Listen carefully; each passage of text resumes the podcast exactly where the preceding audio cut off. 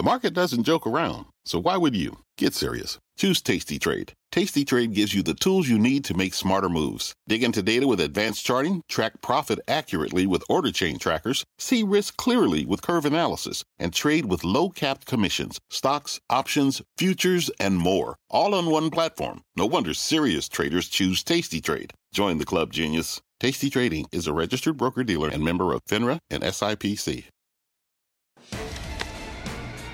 Fast Money starts right now, live from the NASDAQ market site overlooking New York City's Times Square. I'm Melissa Lee. Your traders on the desk are Pete Najarian, Tim Seymour, Steve Grasso, and Guy Adami. Tonight on Fast, one hot foreign market is up 57% in the past month, but one fund manager who oversees $70 billion in assets says it's a, quote, hot mess. She'll be here to tell us why. Plus, the CEO of Ripple sitting down with us on Power Lunch today, and there's one thing he said that's got the crypto universe in a frenzy. We will break down his comments.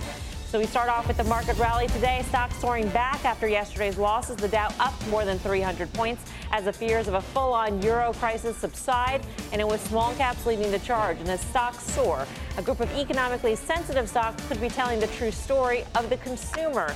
Shares of retailers, take a look at this, raging back.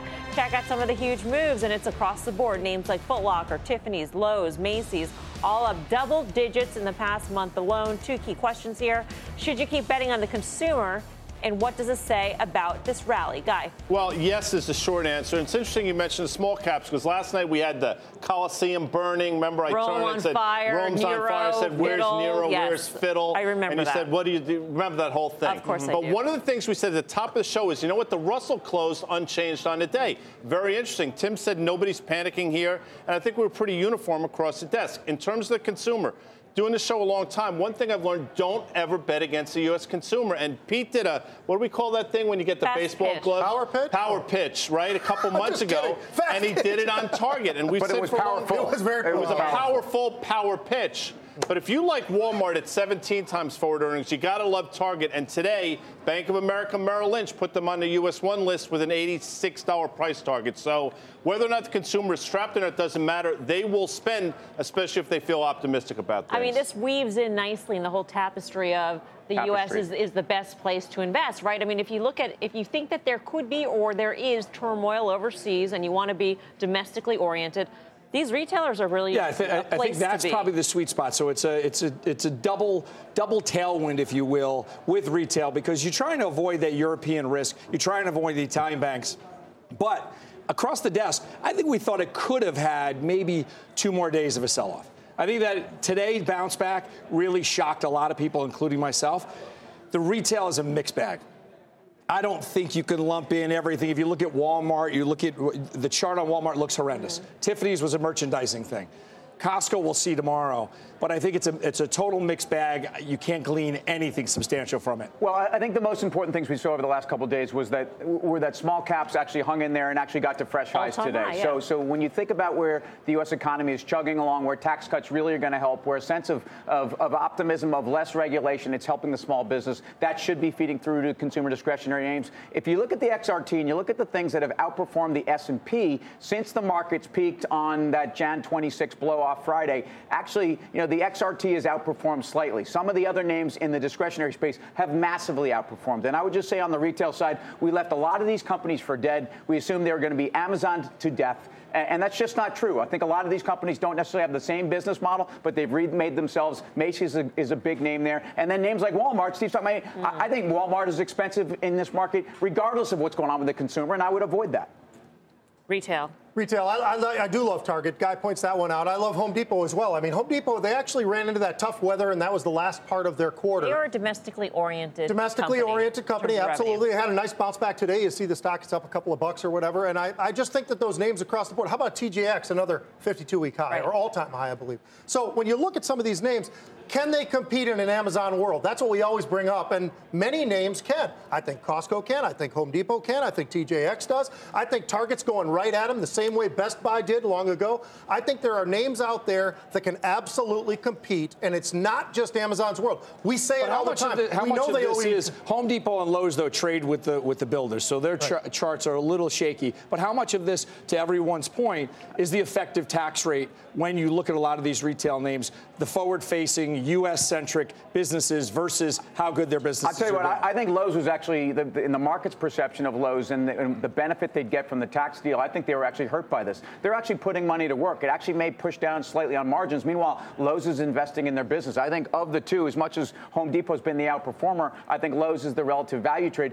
The other side of all this is the luxury space has been on fire. So consumer discretionary, whether we've talked about Tiffany, we talked about Ralph Lauren last week, but look across the board, look at an LVMH, and you can see that this global affluence trade is alive and well, and that these names outperform and are trading at peak multiples. I would push back a little bit on the Lowe's Home Depot thing. I love Home Depot. I still think they are the better company. I think they're better run. They I think are. they do a lot They're, better no, things. There's no on, question about that. They the trade at a higher multiple. Lowe's has had an absolute tear to the upside, and I think there's a lot of different reasons why that move Right. has pushed to the upside. Their, their numbers were nice. But I still think this is one of those names. I'll give you an example. It- on this pop, I decided I own the stock. I'm going to start selling the heck out of calls against it How- how because about- I don't think it's going to be able to sustain this kind of a gain at this pace that it's been on. I think it's going to pull back. I think How about a really interesting one? And just to switch gears, Tim's been in it. I've been in and out of it. Macy's up 40% year to date. When you look at why they're making money, they're reorganiz- reorganizing square footage. Yep. They're renting out floors now. Mm-hmm. Used to be a REIT. It used to be everyone was thinking about selling off the real estate. Now they're keeping the real estate, but they're selling some floors. So they're doing sort of a hybrid model. It's up 40%. It's still a $10 billion market cap. It's probably worth So double a, that. here's a question. Are we taking a look at, at an assortment of retailers that happen to have their own idiosyncratic reasons Yes. as to why they're going higher? Are we looking at a group that is going higher because of tailwinds provided by the U.S. economy? I think, like for example, I think Macy's a is bit a like a specifically a, collection Macy's story. We rolled off the big box retailers, some of them for good reason.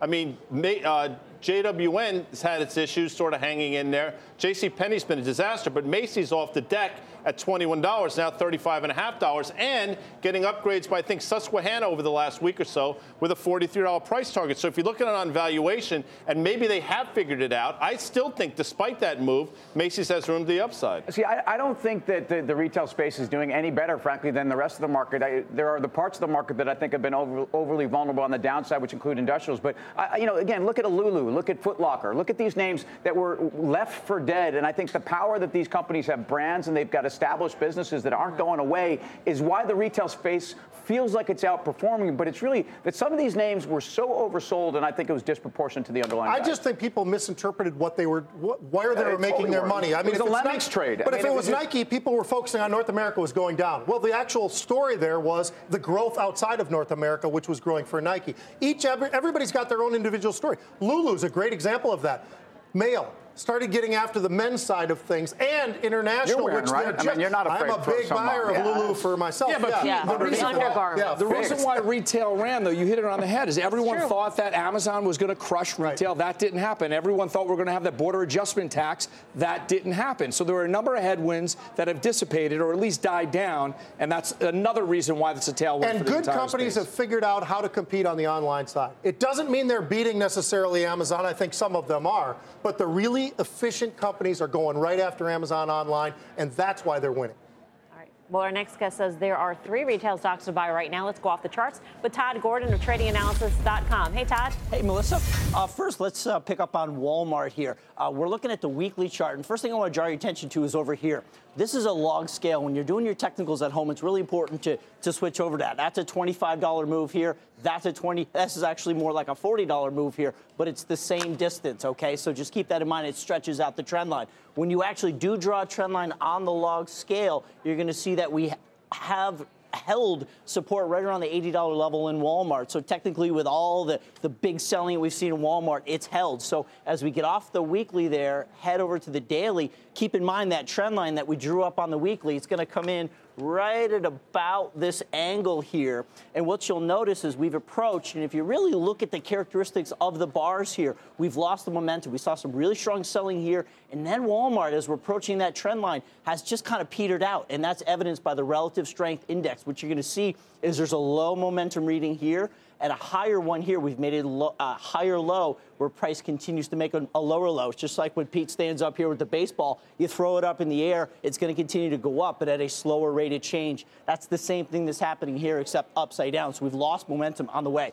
So I like Walmart into the $80 level. Next one up. much simpler, is Ulta. We do have earnings tomorrow. Ulta looks very solid coming from the lows here. This is a beautiful Elliott wave pattern. We have a first push up for one, consolidation in two, beautiful move up in three. And it looks like this little consolidation happens to be wave four. Heading into earnings, I think we're going to have a wave five push up. I think option markets are expecting a $15 move higher or lower. That's going to put you up to about 275 uh, for earnings tomorrow if it's a strong number.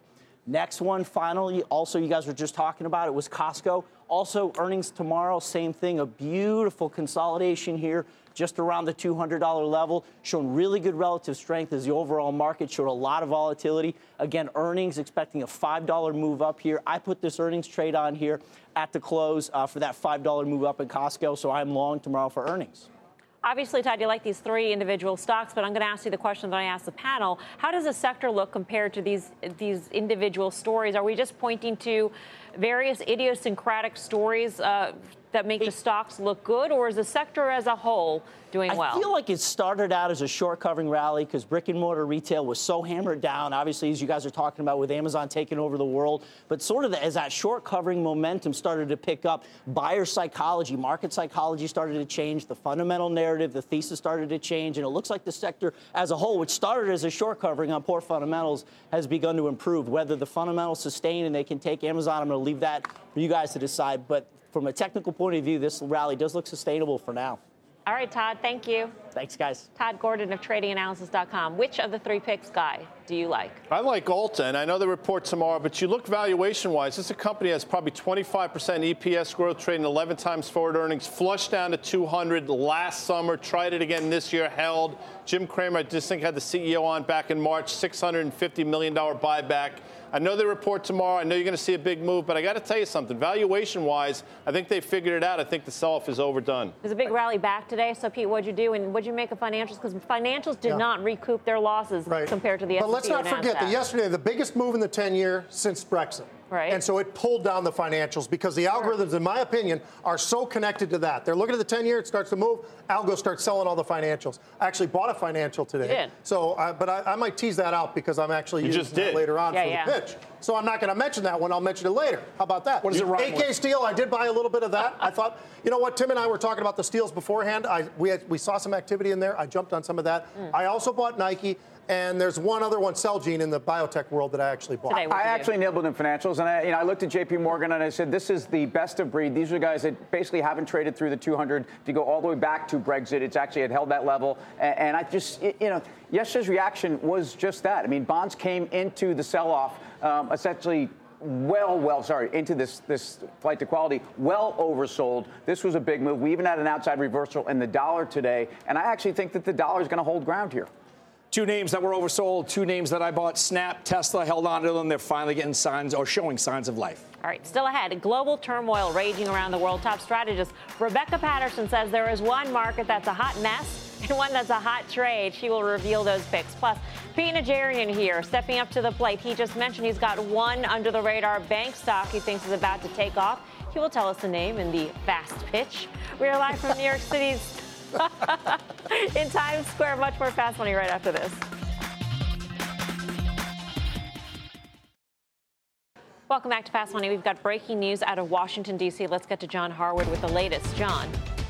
Melissa, Dow Jones is reporting that the Trump administration has decided to end the exemption for our allies at the European Union for those steel and aluminum tariffs he announced some time ago. Uh, 25% on imported steel, 10% on imported aluminum. Now, I have not been able to confirm this independently with the White House, have not heard back from them, but this tracks what an ambassador from one of the EU countries told me just a few days ago that they fully expected the administration not to uh, extend that exemption for EU steel and aluminum. So when you combine that with their announcement about China uh, earlier today, you see that the uh, trade war, which uh, Steven Mnuchin, the Treasury Secretary, had said uh, some uh, days ago was on hold is no longer on hold. It is fully engaged, and we'll see what sort of response we get from the European Union, barring some last minute compromise between the United States, the Trump administration, and the EU. All right, thanks very much, John Harwood. Uh, and take a look at those moves in the after hour session. Uh, Tim? Well, th- think about how the roller coaster U.S. Steel has been on. Obviously, uh, rallied substantially into this announcement of 232, got a boost that day, and then traveled down 30% because people remember a couple things. They remember the Bush steel cuts, our tariffs, uh, and what happened to steel companies. And the assumption is it's kind of like how they treat the airlines. They assume give them an inch, they'll, they'll, they'll, or give them a mile, they'll hang themselves with that inch. However you want to say this. These are guys that haven't been trusted with capacity. Meanwhile, Fundamentals in the steel sector are fantastic right now. And I actually think U.S. Steel is a buy without that. It's a buy with this news. And in fact, I'm long the name.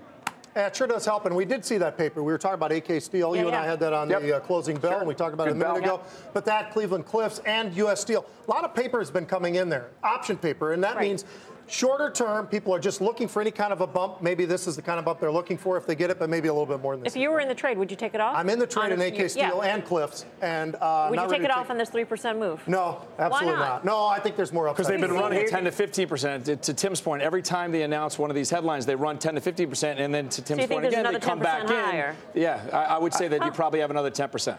Few things. Give them a, Uh, a mile, they, they hang, hang themselves with an inch. I mean, the mixed metaphors That- flying and all that's, over the place. that's truly the point. That was the genius. That's the glad- genius I'm of glad it it because they're all they're over the map. Good Yes, point by that's true. hashtag. That's true. You know, steel stocks were ripping into March. We all talked about it. The announcement came out. U.S. Steel was forty-four dollars, traded down to thirty-three. But the fundamentals of these companies did not change. Cleveland Cliffs is now back above eight bucks. I think an analyst just put a ten dollar price target on it. If you back all this noise, which I happen to think it is, out, the fundamentals matter and the valuations are ridiculous. So I think Cleveland of- Cliffs could trade higher. I would say this because of the volatility that we're talking about here, though, and everybody mentioned that. Yeah. That's why I think the options are the better way to go right now because you could be facing yourself feeling like you absolutely bought the top. We all of a sudden see a sell off. It's the options. You can actually swallow that. If it's in the stock, this could be pretty. Not with brutal. AK Steel. That's Well, the same price. Yeah, well, Steel that, prices are 900 bucks a ton, folks. This Yeah. is such a great environment for steel companies. Look at that Philly. How look at the that, flip that side? book At what today. point You've do we get concerned about the flip, the flip side scenario, and that is the people who use the steel? We heard that in the beige book today that they're seeing increases, right? Price increases in their commodity price costs, increases, they're- steel and aluminum they're- specifically. And here we are talking about the great environment for the steel producers, not a good environment for the steel buyers. Well, I'll tell you what, it's still a fantastic environment when you think about the industrial production numbers. Look, the bottom line, as we heard from the Beige Book, is that there's a lot of industrial work that we're having trouble filling jobs around in this Yeah. country. And I think ultimately that is going to play into it. And yes, buyers uh, are very concerned about all these trade talks, but uh, I think bottom line here is this is a great environment for these guys. Second half for U.S. Steel will be unbelievable. All right, coming up. Italy roiling stocks around the world, and there's one global market that a top strategist is calling a hot mess. It might not be what you think. Rebecca Patterson joins us right after the break. I'm Melissa Lee. You're watching Fast Money on CNBC, First in Business Worldwide. In the meantime, here's what else is coming up on Fast. The bank stocks have been getting crushed, but Pete Najarian says one of them could rally 20% over the next year. He'll give you the name. Plus, it was the question every crypto fan wants to know. Is XRP a security or is it a commodity? We'll tell you what the CEO of Ripple said when Fast Money returns. Welcome back to Fast Money. We all know the saying, there's no place like home. Well, if you've been looking at how markets around the world have performed this year, those words may not be too far from the truth. Breaking it down to someone who is truly an international man of mystery. Dom Chu back at headquarters with the details. Hi, Dom. Well, I, I may or may not be an international man of mystery, Melissa, but there is a mystery around whether the U.S. is the market of choice when it comes to times of stress. Sure, we know that our stock markets fell yesterday, but on a relative basis, they did better than some other developed and developing markets out there. And while the broader S&P 500 is still around 5% below its record highs, that pullback hasn't nearly been as bad uh, as some other parts, right? The Nikkei 225 in Japan has now fallen by 9% since its most recent high back on January 23rd. The Bovespa in Brazil on the emerging side is down by around 13% since its high back on February 26th. And of course, the, the FTSE MIB in Italy, the stock market perhaps closely tied to all that political turmoil in Europe, is now lower by around 11% from its high, and that was just back on May 7th.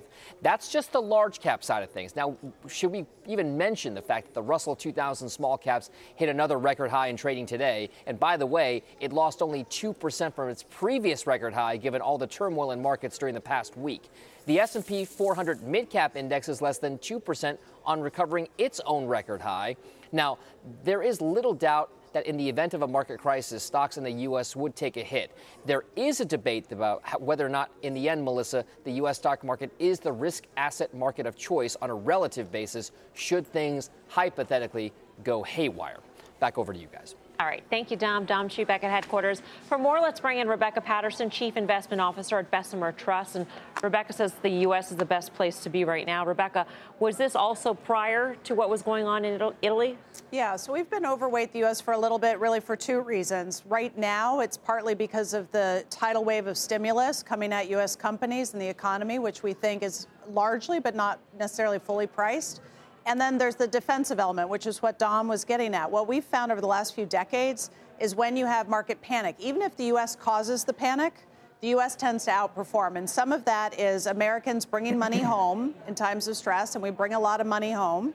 And then it's also that capital repatriation lifts the dollar. So if you look at currency in total return, that stronger dollar plus the liquidity of the U.S. market tends to make it a better performer, even if it's 08, where it was the U.S. that led the charge. In terms of the tax reform not being fully priced in, are there specific sectors that you're looking at that you think really are not reflecting? And when do you expect that? Is that like a, a third quarter story, a fourth quarter story? So I should I should be clear, and I probably misspoke. It's not just the tax reform; it's also the February spending package. So the 300 billion dollars that's going into the economy over the next two years a lot of that goes into government agencies. And so you think about it if the Department of Defense or Department of Labor gets a check saying, here you go, go spend it, it's not going to go in the ground on day one. It's going to take months, maybe even quarters, before they start getting that money to work. And we've seen that historically as well. So I think there's a good chance, to your point, Melissa, Q3, Q4, even in early next year, you're going to continue to see some of that feeding into the economy. And then, as one more layer, within the U.S., do you like more domestically oriented companies or multinationals, which could actually be I don't want to say affect well affected yeah. by whatever's going on abroad. I mean, I still think the global economic backdrop is pretty solid, broadly speaking. Uh, growth might have slowed a little bit this year versus the end of last year, and certainly this quarter versus the first quarter. But still, if you look at purchasing manager indices, business confidence surveys, leading indicators. We're still looking pretty good globally, so I don't mind having global exposure. But again, for both the stimulus and the defensive reasons, I like having some of the domestic names. Okay. Well, Rebecca's a friend of Fast Money. Huge. Very Rebecca likes to play games. Oh, come so on. We thought we'd play a game we like to call Hot mess or hot trade. We'll name a country for you, and you tell us if that country is uh, market right. is worth a buy. Do I get to spin a wheel? Not this time. You've got to work yourself up to all that. Right, all, right. all right. So, uh, hot trade or hot mess? Did you trade it? First up, Italy. It is down 10% this month. Hot trade or hot mess? We're going to know over the next couple of months, but I think it's messy enough that I would prefer to put my money somewhere else right now. Ooh, hot don't mess. Like That's it. quite a sound Can you effect. teach the rules to the lead with right. hot mess, hot trade. Then mess. Messy enough. Back off, no, man. No, right no, listen, if that was me, you'd be all over. Well, that's you. Don't go there. Don't you give her a mile, she hangs herself. Lighten up, Frank. All right, yeah. all right. moving on. All right. Give her another chance. Give her another chance. It's a mess because if there is a decent probability you get a populist government, if you get a populist government, it's going to be very hard for the ECB, the central bank, to continue buying Italian bonds as part of its qual- quantitative easing program. If you don't have the ECB keeping yields low in Italy, Italian banks are going to have a hard time. Wow, she Better? showed you. There. mess. There. She, showed you. she, she All can right. play the Boom. game. Shut, yeah. shut, Boom, shut. Shut. Moving on. Shut. Stay All down. right. China, hot trade or hot mess? Hot trade. And this is why I think that. It, I know we're facing a lot of trade anxiety right now, but I look at China with two angles here. One is that the government understands its stability relies on economic growth that keeps the people happy. So you will continue to see the government taking fine tuning actions to make sure growth slows only in a moderate way. There's always risks, we know that. But overall, I think you get moderate slowdown in growth. That's good for the consumer. But on the technology side, made in China 2025, we know America, some Americans are very nervous about this. There's a lot of angst around it. But when you have the Chinese government pushing these tech companies and saying, you play nice in the sandbox with me, President Xi, and I will let you thrive and prosper, to me, having the government at your back instead of in your face is a good thing. Yep. This one is interesting. Okay. Venezuela. Oh. Up 57% this month. Of course, the currency is collapsing. Maybe the government is a mess, but is the trade hot? Is it a hot trade or a hot mess? I think it's a sad mess. I, I mean, I, I, no pun intended here. Um, I mean, it's it's gone beyond economic crisis. Awful it's sound. a humanity. I know it is. I'm sorry. It's- I'm not sure yeah, we need new is. sound effects. That's not me. I got no control over that. Stop, Rebecca. stop. Moving on. So, you know, you have hyperinflation, you have a currency spiraling out of control. Uh, you, if there are opportunities to buy some of these these opportunities, like Italy, 2012, you had a catalyst. It was ECB President Draghi saying, "I'm going to do whatever it takes." Right. Brazil, 2016, you had a weak currency, a weak stock market. You got some clarity around politics, it was, but there were catalysts. What's the catalyst in Venezuela that's going to make you confident you've turned a corner? I don't see one anytime soon. Rebecca, thank you. You're Thanks for welcome. playing the game. I'll with us. learn. I'll get the rules No, down she- next she time. did nailed a great job. She did a Don't- great don't job. try to curry Two. favor. I know, point. not You were critical she just one took her point. down on the Yeah, first I mean, I one. didn't yeah. take her down. Come It's on. all good. It's all good. Rebecca Patterson of Bessemer Trust. Ambassador, we go to you. Well, it's fun to, to agree with Rebecca, especially when she, I think, is dead on. I mean, first of all, Italy's not cheap enough. If you think she talked about 2012, Italy got to seven times. It's still 20, 12 times earnings. It's not cheap enough for me. Um, I think this noise hangs over us, and 50% of that market cap is energy and banks. Do you- I don't think so. Um, I think in China, look, look how resilient Alibaba and some of the mega cap tech names have been while emerging markets are down 10% with our markets. So um, I do think you could stay in those trades. And frankly, uh, I think emerging market tactically, if the dollar holds here, there's a short-term trade at, at a minimum, and you probably ride it higher.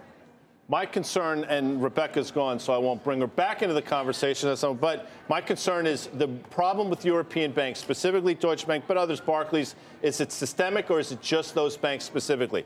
I tend to think there's bigger problems, and the stocks tend to b- believe me as well. Deutsche Bank has been grim death, bounced today, but it bounced on what was a pretty good tape. I still think there's pain in European banks. The only thing I buy off U.S. territory is Asia, and I play that through Alibaba. So Alibaba's up 14% year to date, knocking on $200, and a bunch of price targets much higher than $200. Stay in Alibaba. would you? Would you? I totally agree with Steve, Yeah, by with the way. Alibaba, JD, right. Baba, uh-huh. some of the names over in the Asian markets, but I don't see any reason why we'd go with the other places that everybody brings up. I, I, why would I want to go How many, Why how many I- strategists have we on, had on CNBC? You see Yeah. them everywhere. We like Europe. Right. Europe is cheaper than the And U.S. on a valuation Yeah, basis, yeah, right? yeah. Blah, blah, Right. blah. Yep. That seems like it was a consensus trade that It- didn't work it out in 2018. It did not work out, and it has not worked out so far. And yet everybody always wants to. They, they're all trying to find the bottom, right? And then I think that's the problem is they're they're literally fishing and not It was finding cheap it. for a reason, and now they're finding out the reason. Right. It's about the fundamentals.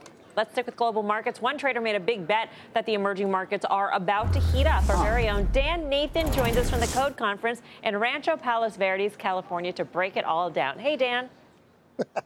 Hey guys, how are you today? Yeah, that was an interesting conversation about EEM, emerging market ETF uh, that tracks emerging markets. You know, you guys are talking about BABA a lot. BABA shows great relative strength, but the EEM is down almost 14% from its 52-week highs made in January. Put volume today was pretty hot.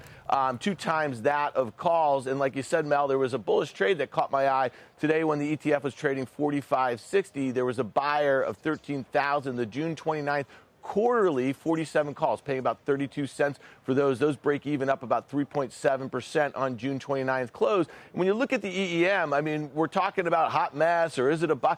I don't know. This chart is pretty interesting. Look at the one year. Look at the downtrend that it has been in since late January. Look at where it held yesterday at the exact bottom back in February. And then if you took a look at the five year chart, look at that downtrend where that $45 support intersects with the uptrend from the 2016 lows. This is a pretty critical bounce that it had yesterday, or excuse me, today. And so if you're playing this for a hot trade, I think it makes sense to define your risk and play with calls. I don't think it's cool when they like ask for the stamp when they're not part of the game and they I like how want to Dan play played the game, though. He's not even And here. He and just he's, he's himself ready to go in. hot mess. He's ready Yeah. to go hot trade. I mean, you know, He wasn't good for asked him. to He was be not hot asked to play it. You'll get your stamp, Dan. There I it don't is. want Wait, wait. All right. Can't play the game. He just got stamped. Yeah, you got stamped. Wait, wait, I want to play one more, one more, one more. Guy's shirt tie combination, hot mess. Are we going to get the What's great stamp? about that is he can't even see guy. I love how he did that. Just pick me randomly. He doesn't even- Pretty good shot that it's Not it was a great call. consistent. Thanks, Good for him because he knows. Dan Nathan from the Code Conference. For more options action, check out the full show Friday, 5:30 p.m. Eastern Time. I think that sound effect was a dying cow. I don't know what that Uh, was. coming up, is Ripple better than Bitcoin? The CEO of the controversial cryptocurrency making the case for his coin on CNBC's Power Lunch earlier today. We will bring you those comments. Plus. Pete is bringing the heat, getting ready to pitch the one bank stock he says is about to rally 20%. What is it? The name when Fast Money returns.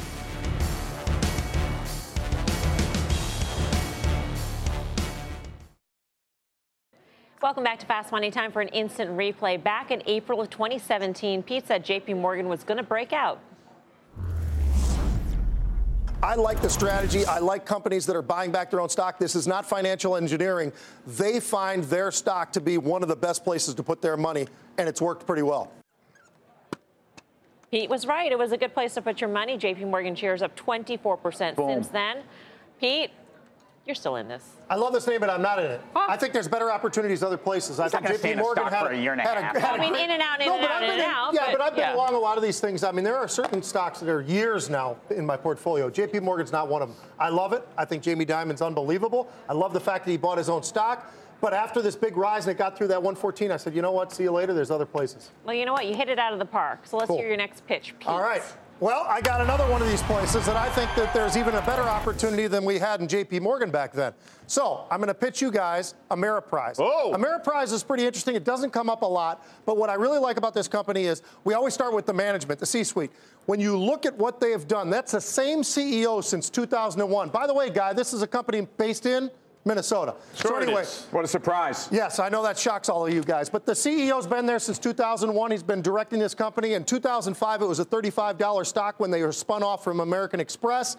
Then it went up all the way up to 180. Here today, it's trading around 140. Had a very good day today. But I like what the management actually offers as a company. I'm going to come back to them in a second. The other thing is the fundamental story. This is a company that's actually bought back 31% of their outstanding shares in the last decade. That tells me a lot about what they're doing with their money. They have incredible cash flows. Look at this. Trades at a 10 times PE. This is a company that I think when you look at the dividend stream as well, everything seems to add up to why don't I own this name? So today, I decided to buy this name. Strong earnings growth, strong revenue growth, and one of the metrics that I didn't bring up, but I was talking about the C suite that I'd like to point out. The CEO on May 10th bought a million dollars worth of stock.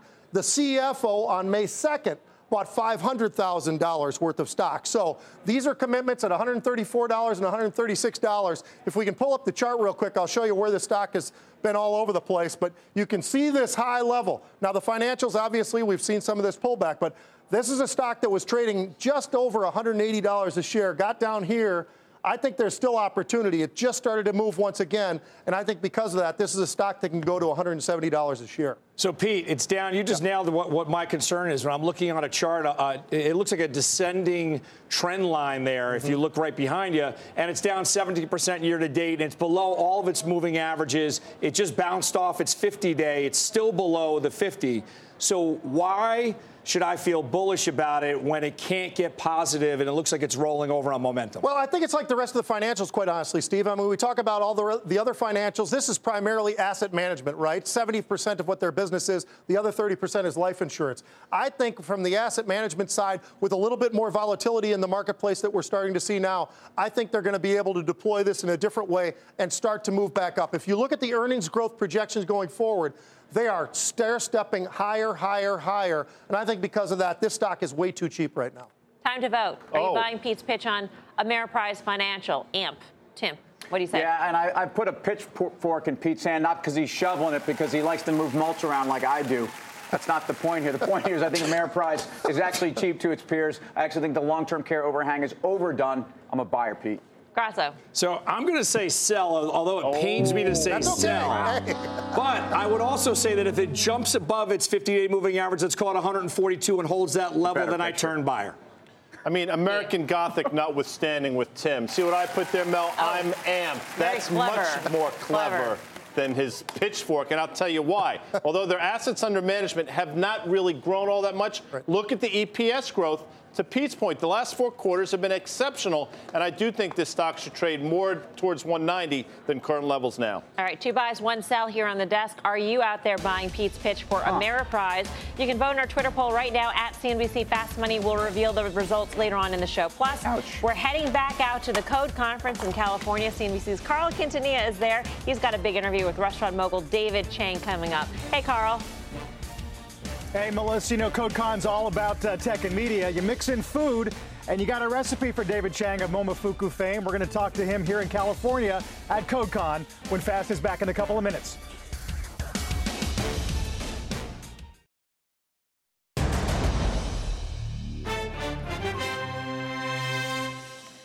Welcome back to Fast Money. You're looking at a live shot of the Code Conference in Ranchos Palos Verdes, California, where some of the biggest names in tech and media are gathered. CNBC's Carl Quintanilla is there sitting down with restaurant mogul and Netflix star David Chang. Carl, take it away.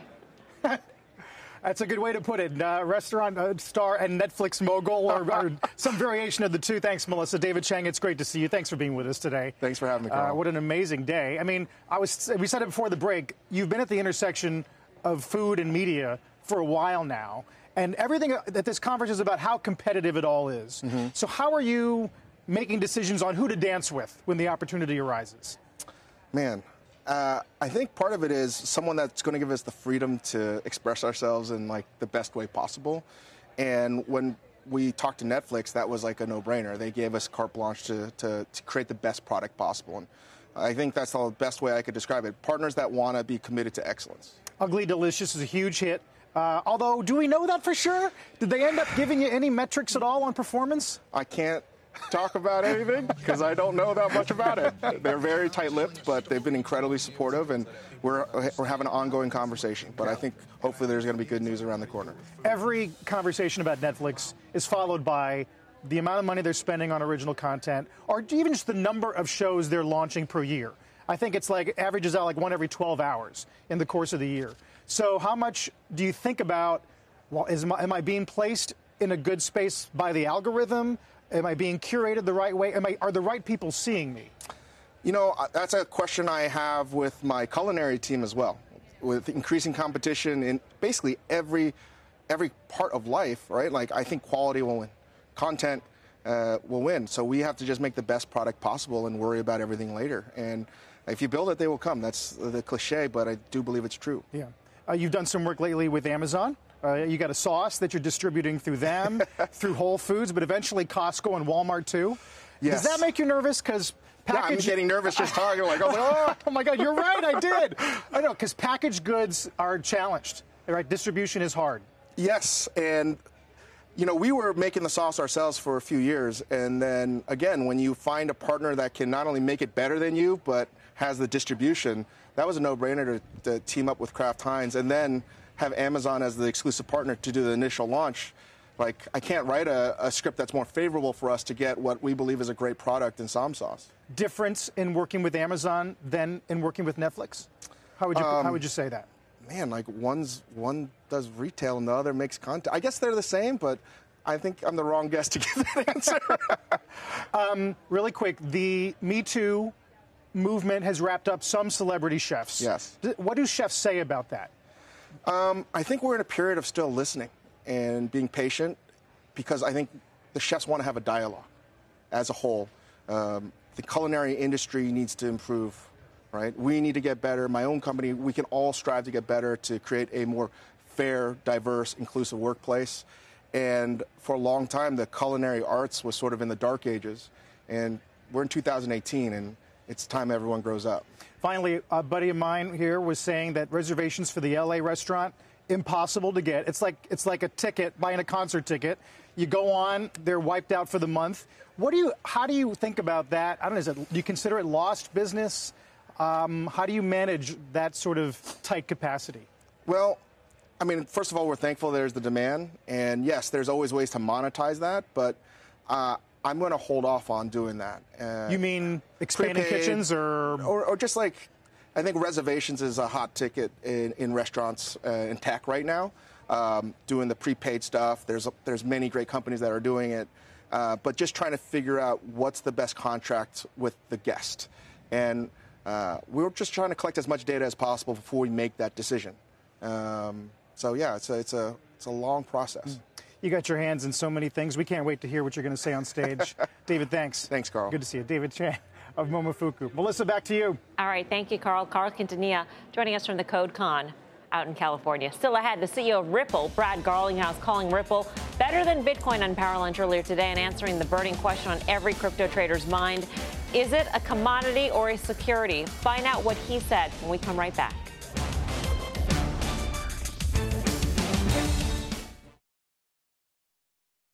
We're seeing customers like Western Union, MoneyGram, they're leaning in and using our tools to solve a, a payments problem. And this payments problem is measured truly in the trillions of dollars. So while we're on kind of you know mile marker one of a 26 mile marathon. We're definitely past the starting line. That was Ripple CEO Brad Garlinghouse on Power Lunch earlier today when I asked him about the future of Ripple and how XRP, the cryptocurrency, could be used. And according to BK, what you just heard Garlinghouse say is the biggest thing investors are missing about Ripple.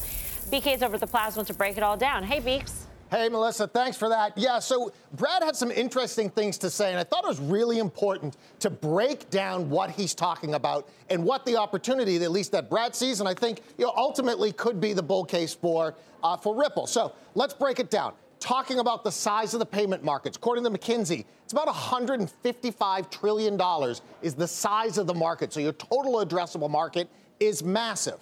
Right now, if you take a look at what it costs to move $155 trillion, it's about $31 billion. Roughly around 20 basis points is what it's costing you. So if using Ripple, and this is from Ripple Stats, you could save about, according to them, about 60%.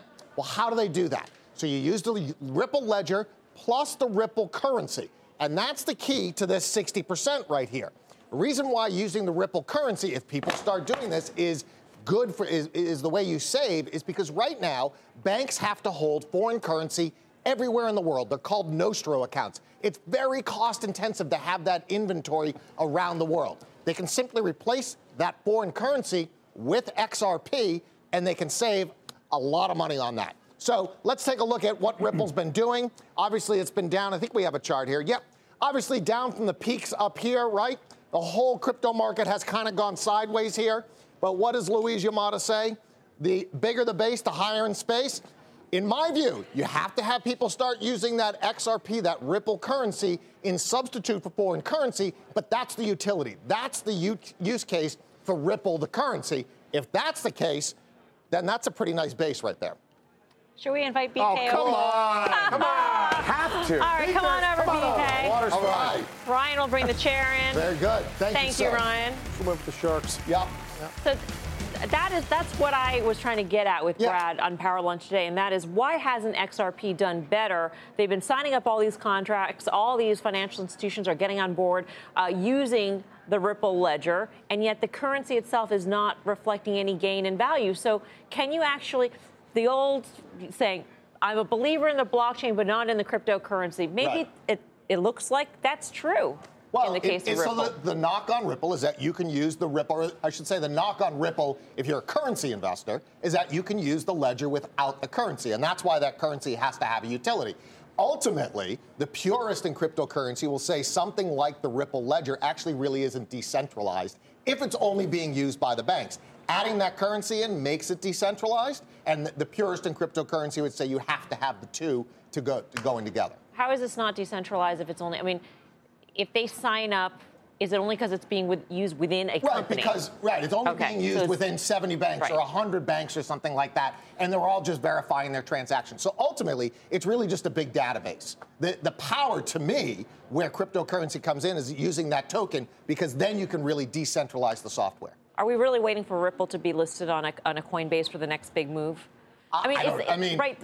it's the regulation that is really sort of gumming up the works when it comes to, to Ripple and some of the other coins right. out there right now. I, I mean, and, and for, to that matter, even the ICO space, right? So we've right. had this regulatory uncertainty. I mean, I think the SEC is taking a very thoughtful approach, but there's still uncertainty out there.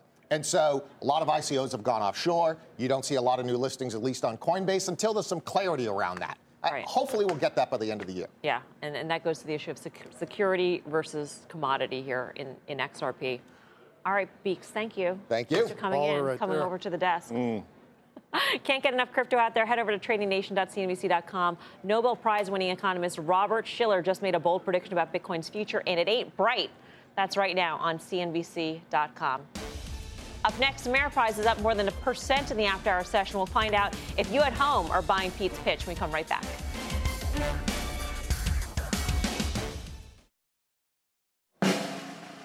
Ameriprise might be an unfamiliar stock to you, but what is familiar? Toni Braxton's on break my heart. Sorry. Soulful ballad of pain and sorrow that Pete knows all too well because America ain't buying his pitch for AMP. Sorry, Pete. That's okay. Time for the final trade. My final trade, AMP. This What's is your oh, punishment. There. Yeah. Pete. Tim. Tactical EEM, get it long, don't stay long. Grasso. Snap. Keep buying it. Key. We got the senior girls from the Academy of St. Elizabeth's and Convent Station right here, and the faculty wave. You're on the TV right now. Congratulations, ladies. Uh, Freeport McMoran. That'll get you done, Mel. Congrats to the seniors. I'm Melissa Lee. Thanks for watching. See you back here tomorrow at 5 for more Fast Mad Money with Jim Cramer starts right now. nice shot. What's on the horizon for financial markets? At PGIM, it's a question that over 1,400 investment professionals relentlessly research in pursuit of your long term goals. Specialized across asset classes, but united in collaboration, our teams provide global and local expertise. Our investments shape tomorrow, today. Pursue your tomorrow with PGIM, a leading global asset manager.